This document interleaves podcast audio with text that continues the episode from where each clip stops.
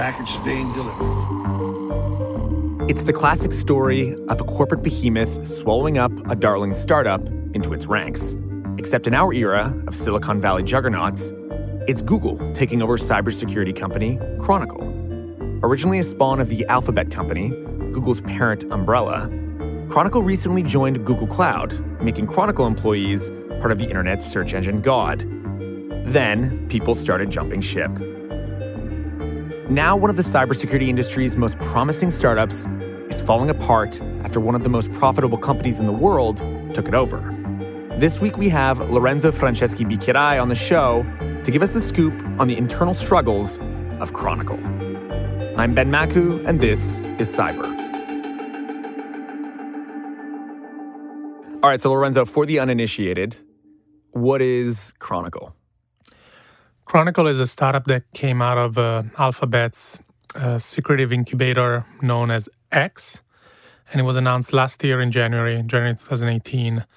And it was supposed to be this super exciting uh, new thing that combined VirusTotal, which is this amazing database of malware, and a new platform that was promised to allow companies to organize all their security data like uh, logs, uh, breach incident response data, and stuff like that, all in one place, and would make sense of all this, you know, treasure trove of data.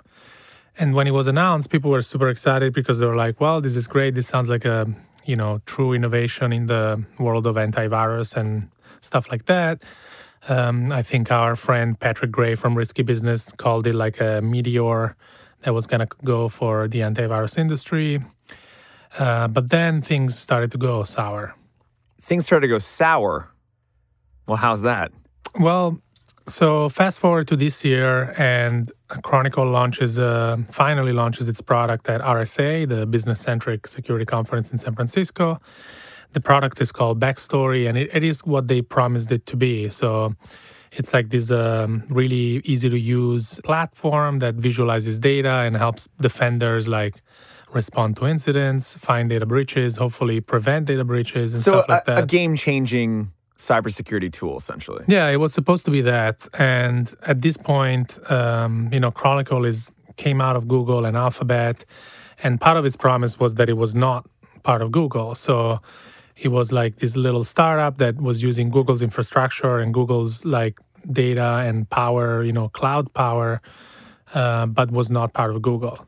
And let's back it up for one second. What is this secretive X incubator? It's um, it's a division of Alphabet that funds a lot of out there ideas, like moonshots they call them, right? And it has had a kind of actually um, a mixed mixed um, mixed results so far. Like a lot of their projects have failed essentially. Like there was a, I think it was called Project Titan, which was supposed to launch um, like satellites into orbit to beam the internet on underserved areas. Oh, I remember that. That was folded. Uh, there was Project Ara, which was supposed to create like uh, modular phones where that you could easily repair and upgrade. That was also folded. And there's a there's been a bunch of other like startups that were born out of it that didn't go anywhere. So I think a couple of years ago, Alphabet announced that they had lost something like $900 million through X. Whoa, $900 million, no return. Yeah, I mean, it's Google, right? Like they can, and Alphabet, whatever, they can afford maybe to lose that money. But I think, you know, Chronicle is maybe a good example of how f- not to do things. Okay, so it was so Chronicles promised it's this cybersecurity rising star meteor or whatever it was called, and it's promising not to be part of Google. What happens next? Yeah, it was that was such a big part of their brand that their CEO Stephen Gillett, back in March or around that time when they launched their product, told Forbes, "We are not Google. We're not part of Google." So that was like a really big part of their brand and their promise. And then in June, end of June, kind of out of nowhere, Google announces that Chronicle is now going to be folded into Google Cloud, which is Google's platform for any sort of cloud products that they have. And that was kind of surprising because everyone was like, wait, we thought that you were not Google. You came out of Alphabets and Google, and you were supposed to be your own thing, and now you're going back to Google. So that's kind of weird. And even employees of Chronicle did not know that that was going to happen. Uh, they found out at an all hands call on the same day that the blog post and announcement came out. And people were pretty upset. But, you know, the decision was made. Apparently, according to one, one of our sources, the CEO went on a fishing trip after the announcement to celebrate the merger. And when he came back, he became very unavailable. Apparently, according to one source, he just locked himself up in his office and played World of Warcraft. No. We we we have to say that we we haven't we haven't been able to confirm this detail, but uh, Stephen Gillett is known to be a prolific World of Warcraft player. Um, That's almost too perfect.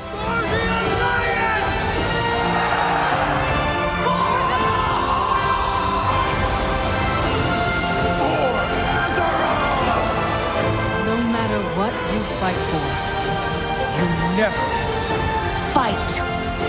alone.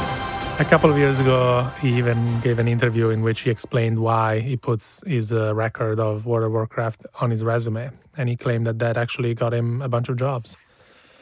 So, so yeah, people were were upset. The CEO was sort of like um, unavailable for whatever reason, and then fast forward to August of this year, um, the merger is actually anticipated. It was supposed to happen in the fall, but they finish it earlier. So in early August, um, Chronicle folds officially into Google Cloud. They organize a party at a. They move all the employees into a Google building, and they organize a party to welcome them to the company.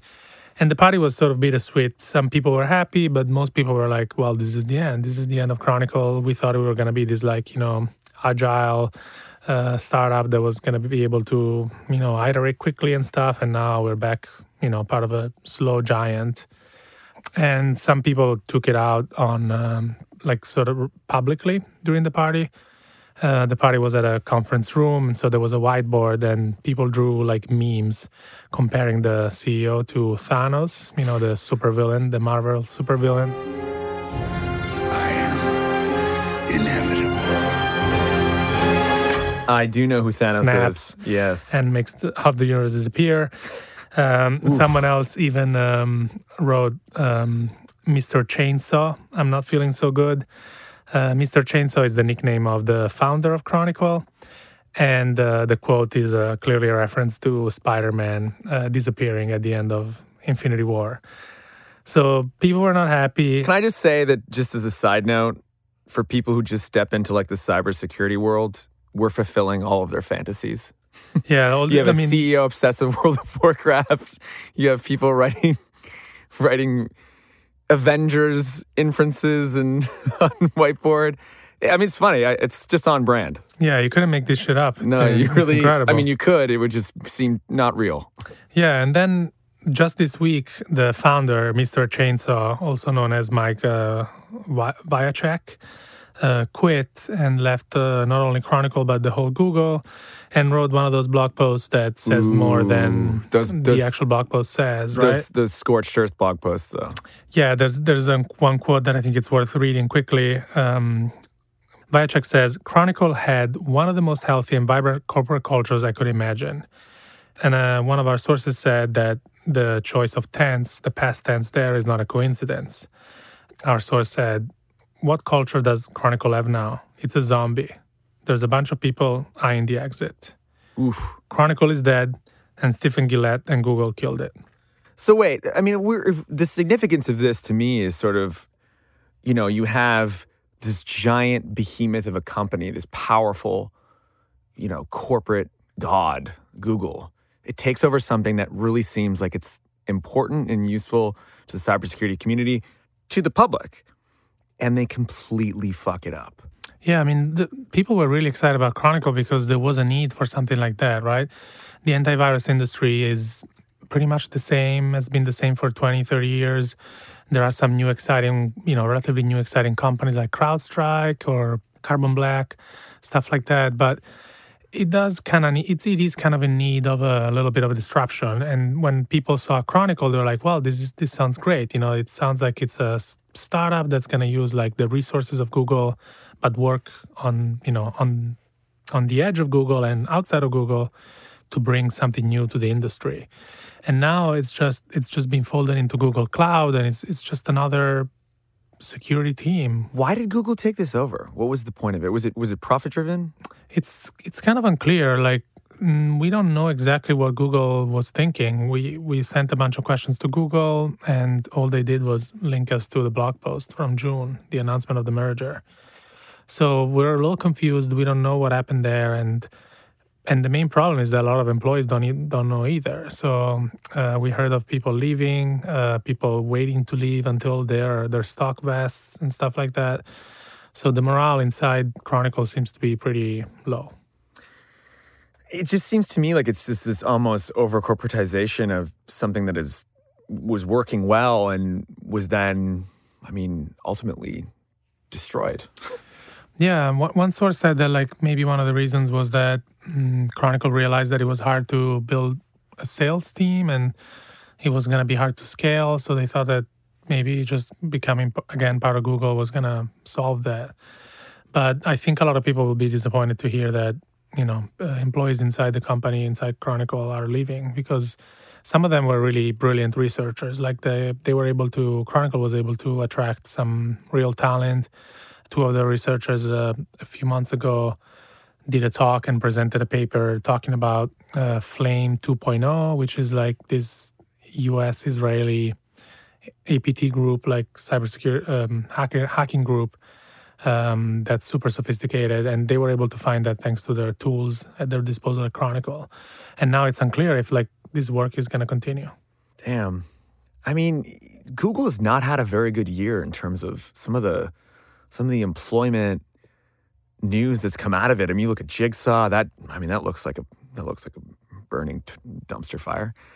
Now you got this something that was working, and it's you know suddenly you're like, "D- don't be evil. I mean, Yeah, it's not been a great year, and I think there's there's a bunch of like um, departments at Google organizing to unionize. There's been protests. You know, there's been open letters, people quitting, people complaining about ma- managers and uh, big shots leaving because of allegations of sexual harassment and getting million dollars of payouts and buyouts. So it's definitely not been a great year for Google. you know, more broadly, I think this is also another one of those stories that fits into the the narrative that we're really seeing now is that big tech is kind of getting its comeuppance in terms of its its employment. Its employees are now upset with it. Sort of the the the the the shine is coming off. We're no longer just looking at them as these upstarts. Now they've become part of the foundations of our society, and we're questioning what they're doing. And people are kind of seeing that the emperor emperor wears no clothes. Yeah, and, and more importantly, I think even employees within the companies are being more outspoken, you know, organizing, uh, protesting their, their own company's decisions. You know, we saw that with Project Maven, which was Google's um, contract with the military to help them um, improve uh, bombing technology, I think. Uh, we saw that with like Project Dragonfly, which was Google's um, secretive and uh, attempt to go back into China with, this, you know, to create a search engine that was good for China's uh, censors. Uh, that was scrapped after people, after Google employees protested. So yeah, it seems like no one is really a big fan of big tech, even their own employees. 2020 will be interesting. Yeah, hopefully we'll get some good pizza out of the tech companies, though. That's right. For, for everyone listening now uh, and potential sources, Lorenzo is launching a much vaunted review of tech companies' pizza.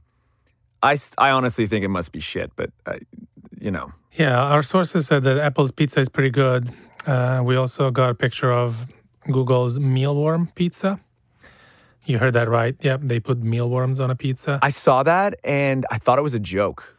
It was real. It was real. We- It's that's disgusting. Some one of our sources liked it. He- said that it was a you know it's a great source of protein. I don't eat worms, man. Uh, they say that they kind of taste like shrimp. Doesn't matter. I don't eat worms. Yeah, I'm, I'm not sure I want to try it. I don't but. I, I'll, I'll have. I one time I had. I did have ant eggs. That was tasty. Yeah, like kind of like caviar.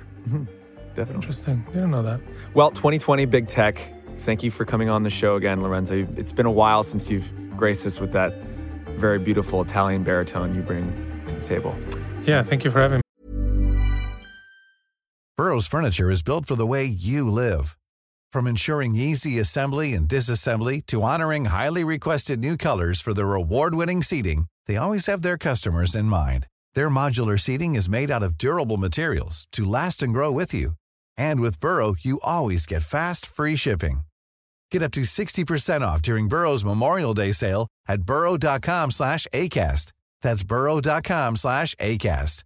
burrow.com slash ACAST. Always a pleasure. Jason, welcome. Welcome to the, the Cyber Cipher Roundup.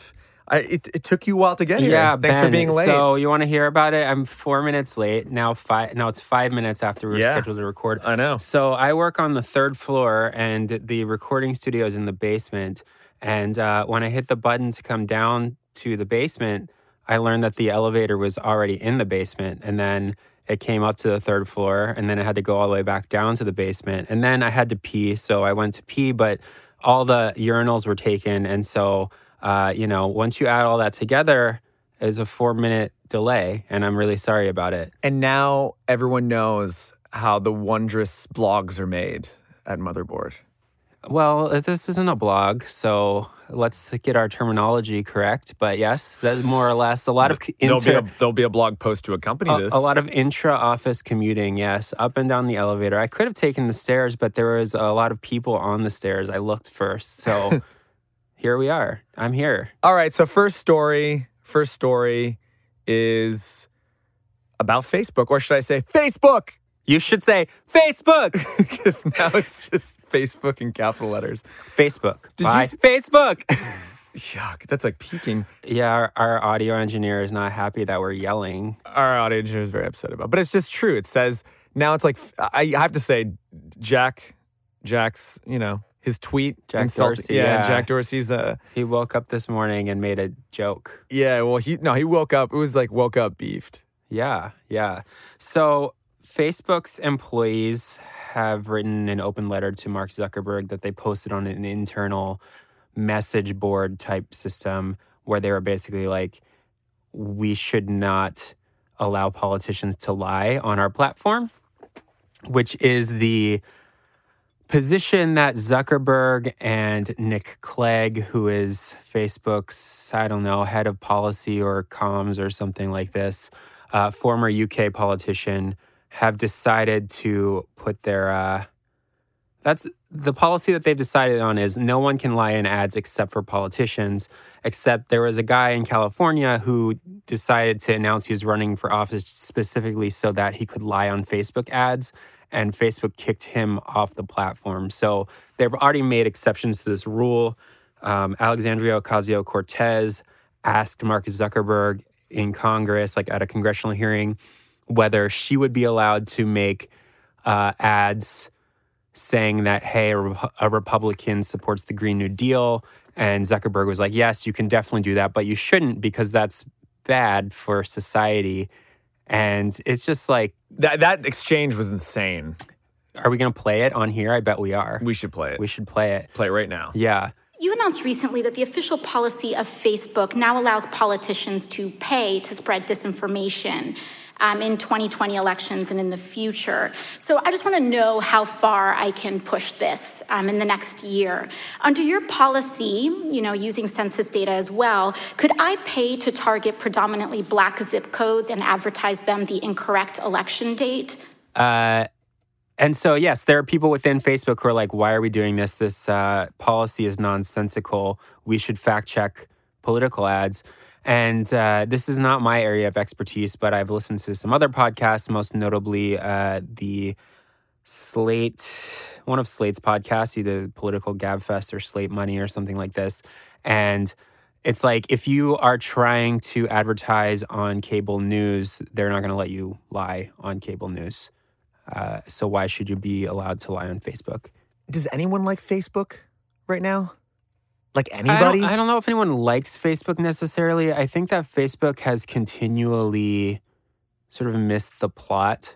Uh, a couple weeks ago, Mark Zuckerberg was at Georgetown University where he was comparing himself to Martin Luther King and all these other civil rights heroes for helping to like allow people to mm, speak freely and that sort of thing. And of course, Facebook has a very, uh, let's say, mixed record on content moderation. And it's just the internal logic of Facebook is super unclear. And the way that Facebook looks at itself is much different from how the public looks at Facebook. And all the while, it's increasingly unclear how important Facebook actually is. I know that it's extremely important for a certain generation and it's really important in certain parts of the world, but the sort of core product of Facebook, it's sort of waning in importance, I would say. And I, maybe we're jumping the shark, jumping ahead a little bit too much here, but But I I would agree also like this company has not had a positive thing in the news about it in like years, Years, years. And I mean, they own WhatsApp and they own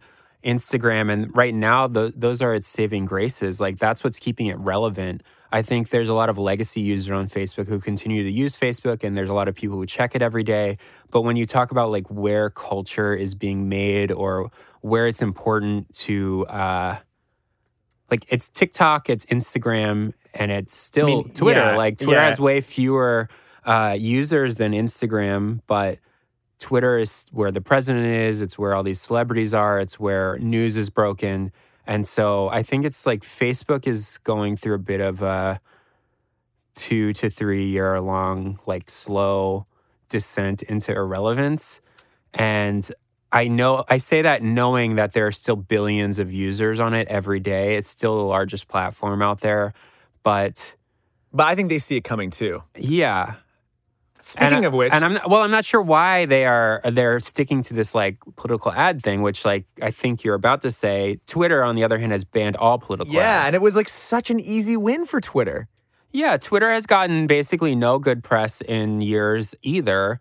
And this is the first time that they've gotten really any good press where they said, "Hey, we're not going to allow any political ads," I which is the right move. It's the right move, but then it comes with its own problems, which it's they're saying any political issue ads. So, um, you know, they're saying that they will ban ads about climate change, where you know there are people who will say that climate change should not be a political issue, that it's a scientific issue and it's an existential issue for the human race, and that's certainly true. Uh, I think it's just becomes a matter of where you draw the line on, in terms of what is political and what is not. Uh, this is all to say that I don't know. Twitter doesn't have nearly as many ads on it as Facebook does. It's clearly like ads are how Twitter makes its money, also, but Facebook prints money, makes tons and tons of money, whereas Twitter is sort of like when we talk about the downfall of society because of targeted ads, we're talking about Google and we're talking about Facebook. Twitter is like lagging way far behind. So, yeah, although I have to say, whatever Twitter was doing, it kept targeting me with that like New York Times article saying like all the jokers ranked. I'm like, what? what am I, an incel? yeah, I mean, you you may be. Uh, Twitter has been putting a lot more ads in the timeline, though. Have you Especially to people, I- I've yeah, noticed that as well. People with uh, blue check marks, so people who are verified, which both of us are, I think. we which got is that. not. blue, we got that blue check. It sounds like a brag, but uh, Twitter Ah, will it's a brag. verify. Twitter will I'll verify basically any any We got the blue journalist. We got the blue Uh, we do have the blue check. It's a point of pride for a lot of people who don't have a blue check. It's like you know, punk going. They would say that though, wouldn't they? They would. Yeah. They would. Anyways, they've started giving us the normal ad experience, which is promoted tweets left and right. And I think it's really fun because I see a bunch of like random people advertising their own Twitters. I know. th- That's a weird one. I don't get that. It's just like random like cybersecurity person yeah. promoting one tweet of theirs that has almost no engagement whatsoever and Or it's like- ending up in my feed, which I think is funny. Or like I've seen a lot of people advertising their like weird cyber lifestyle blogs, Yeah. and I'm like, what? Who? I don't want that. I don't want to read that. Why, why would I do that? anyway, okay, so uh, this is big news. It's been big news for journalists, but also it- it's been big news across the board from a lot of people. I, I've gotten a lot of texts from people who are not journalists being like, I can't believe Deadspin. This has happened to it. This management situation is insane. Jason, you've been uh, you've been hot on this. Tell me about it. Oh, okay. I think that you could go way far back in time. I don't think we need to go that far back, but the long and short of it is Gawker Media it obviously has a series of websites. Uh, Gawker, Deadspin, Gizmodo, Lifehacker, Jezebel, etc., etc. Uh, a few years back, Peter Thiel and Hulk Hogan sued Gawker for an article about uh, a sex tape that Gawker posted featuring Hulk Hogan. Peter Thiel was sort of bankrolling that, and during the uh, court case, Gawker Media, as an independent entity, sort of went bankrupt as a result of the legal fees associated. So they they lost miserably, essentially. uh, they lost, but I think that they could have probably appe- chosen to appeal it. But rather than appeal it, the founder of that company, Nick Denton, decided to sell it to Univision, which uh, owns already owned Fusion and The Onion and a couple other websites Right. Yes. and obviously owns Univision. Uh, and so those sites minus Gawker.com, which died as a result of the lawsuit, continued on their merry way for a little while. Uh, based on conversations I've had with people who worked there, Univision wasn't the best. Uh, there was a lot of, I don't know, infighting about the future of these websites. And eventually, after like a year and a half or two years, Univision decided to sell the all of these companies, these blogs, to a company called Great Hill Partners. And Great Hill Partners is a private equity firm that, and if you don't know much about private equity, I don't know that much either, but generally they buy distressed assets, they cut costs, and then they sell they sell whatever's left of them. So they basically try to they gut whatever they buy, they sell it to someone else, and it's just ends up being like a bad thing for everyone involved Like a husk of what it was before. a husk of what it was before. So Great Hill Partners created a separate company called G slash O Media. So GO Media. And GO Media is run by a guy named Jim Spanfeller, who is a former uh, executive at Forbes and sort of oversaw Forbes' descent into Content Mill, where it went from doing like regular finance journalism into letting anyone publish anything on their website. Uh, it's a similar model to like what HuffPost had for a little while. And he's like old. Uh, I say this because it's relevant because it's like Gawker Media has always been sort of at the cutting edge of blogs. Like I don't know, it's it's just like an internet first It's, blog. it's also been like a very, it's been on the cutting edge of internet culture. Right. It's like it's a it's a website that writes about itself a lot. It's a website that's been very combative. It's a website that uh, hasn't shied away from controversy and hasn't shied away from putting uh, very rich and uh, powerful people into uncomfortable situations. So uh, after Gawker died, Deadspin sort of took up the mantle of being the one to sort of report on itself and report on uh, like the bigger media goings ons and all that sort of thing. So Deadspin is nominally a sports site, but it's also written about all sorts of different things. Uh, I read it every day. I've read it every day for years. I know a lot of people who don't care about sports who have read it every day as well. Even just because the writing there is so good and the people there sort of I don't know. They, it's you never knew what you were going to find on Deadspin. It is a good website.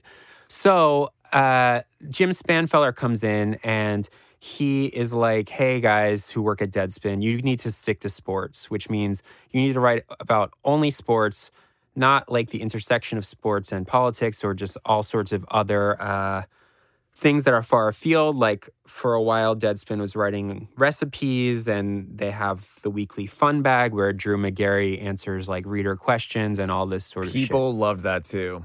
Yeah. Loved it. It's on Vice.com this week. Hell yeah. Yeah, amazing. Hell yeah. So, anyways, uh, in addition to this, GO Media put on a bunch of autoplay ads with the sound on, like by default. So, anytime you load any website, any uh, blog on any GO Media property, you'd get like the We Are Farmers jingle from Farmers Insurance just like blaring at you because I don't know, they just had autoplay ads on with sound. So any, anytime you wanted to read anything, you'd have to go find it and pause it and turn it off.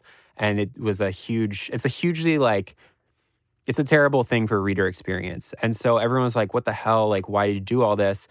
And so early last week, all of the blogs at GO Media published a note to their readers saying, hey, we hate the autoplay ads too. uh, you should email our bosses and tell them what you think about it. And within two hours or three hours of that, GO Media unilaterally deleted all of these posts from the websites, which is like a major thing. Like deleting a post off the internet is a really bad thing for journalists. It's bad for like transparency. It's just like it's super sketchy and it should basically never be done. It's ba- it's it's definitely bad practice. It's it's really bad practice. So, anyways, in order to delete these posts, according to uh, GO Media's union contract, there need to be a vote of three executives at the company. And when this uh, union contract was ratified, it was, uh, you know, three people who were like basically an editorial. It was like the lawyer who worked really closely with editorial and the editorial director who worked really close with editorial, and then like the CEO of the company. So now under Jim Spanfeller, it's like Jim Spanfeller who has been making like the subtext to this also is that two weeks ago he killed Splinter, which was sort of the replacement Gawker. He just like fired everyone there and closed the website. So a lot of these people have been in open revolt for a while because their boss is destroying a lot of websites that people really loved. Uh, so now, then it was uh, Jim Spanfeller, this guy named Paul Maidment, who worked with Jim Spanfeller at Forbes, who was the editorial director, and then the lawyer who was just hired like last month. So effectively, these sites don't have editorial independence anymore because all the people who are supposed to be protecting editorial independence are gone. So after all this happened, the next day, Barry Petchesky, who is the was the interim editor in chief of Deadspin, uh, and I'm leaving out stuff here, but I think we're probably fine. I can just keep going. He he and Deadspin posted a bunch of blogs that had nothing to do with sports. It was like, look at these dogs I like and other things of this nature. And so Barry was called into a meeting uh, with Spanfeller and was fired. Uh, and on Deadspin's podcast, they said that Petchesky was told to quote get the fuck out. So not super pleasant. Jesus. So then everyone who works at Deadspin over the next 48 hours quit very publicly. This And Spanfeller guy is also just like a a terrible like capitalist. He's a herb. Yeah, he's they- a real yeah, like he's a real herb. He's like the worst type of capitalist though. Yes. Uh, yeah. So there's a lot of other like stuff that's going on here, but I think for our listeners, the it's basically like this Great website vulture, is yeah. yeah. This vulture capitalist firm came in, destroyed a website that millions and millions of people read, and every like a lot of people really liked uh, for unclear reasons. Uh, put autoplay ads all over it, which is just terrible internet practice. It's like we tried this 10 years ago and everyone revolted. And by we, I mean like we, the internet, tried autoplay video ads I with sound. remember when it's Vice like- did it sometimes. I'd be like, "What the fuck?" we did it with our own videos, though, which I mean, I don't I know. It's still- like it's, it's a not good. the It- ass. It's not good. Yeah, They're a And pain in the ass. Yeah, and then since that, like Paul Maidment has just announced this morning that he uh, is also quit. Deadspin. There's like various subplots here. I don't think we have to super get into them, but uh, yeah, it's it's a mess and it's uh, continuing to devolve every day. Well, Jason, on that note, long live the internet. Yes. That's been the roundup. This week's episode was recorded and edited by Andrew Bursick, voiced and produced by me, Ben Makuch, and you'll be hearing my voice again next week.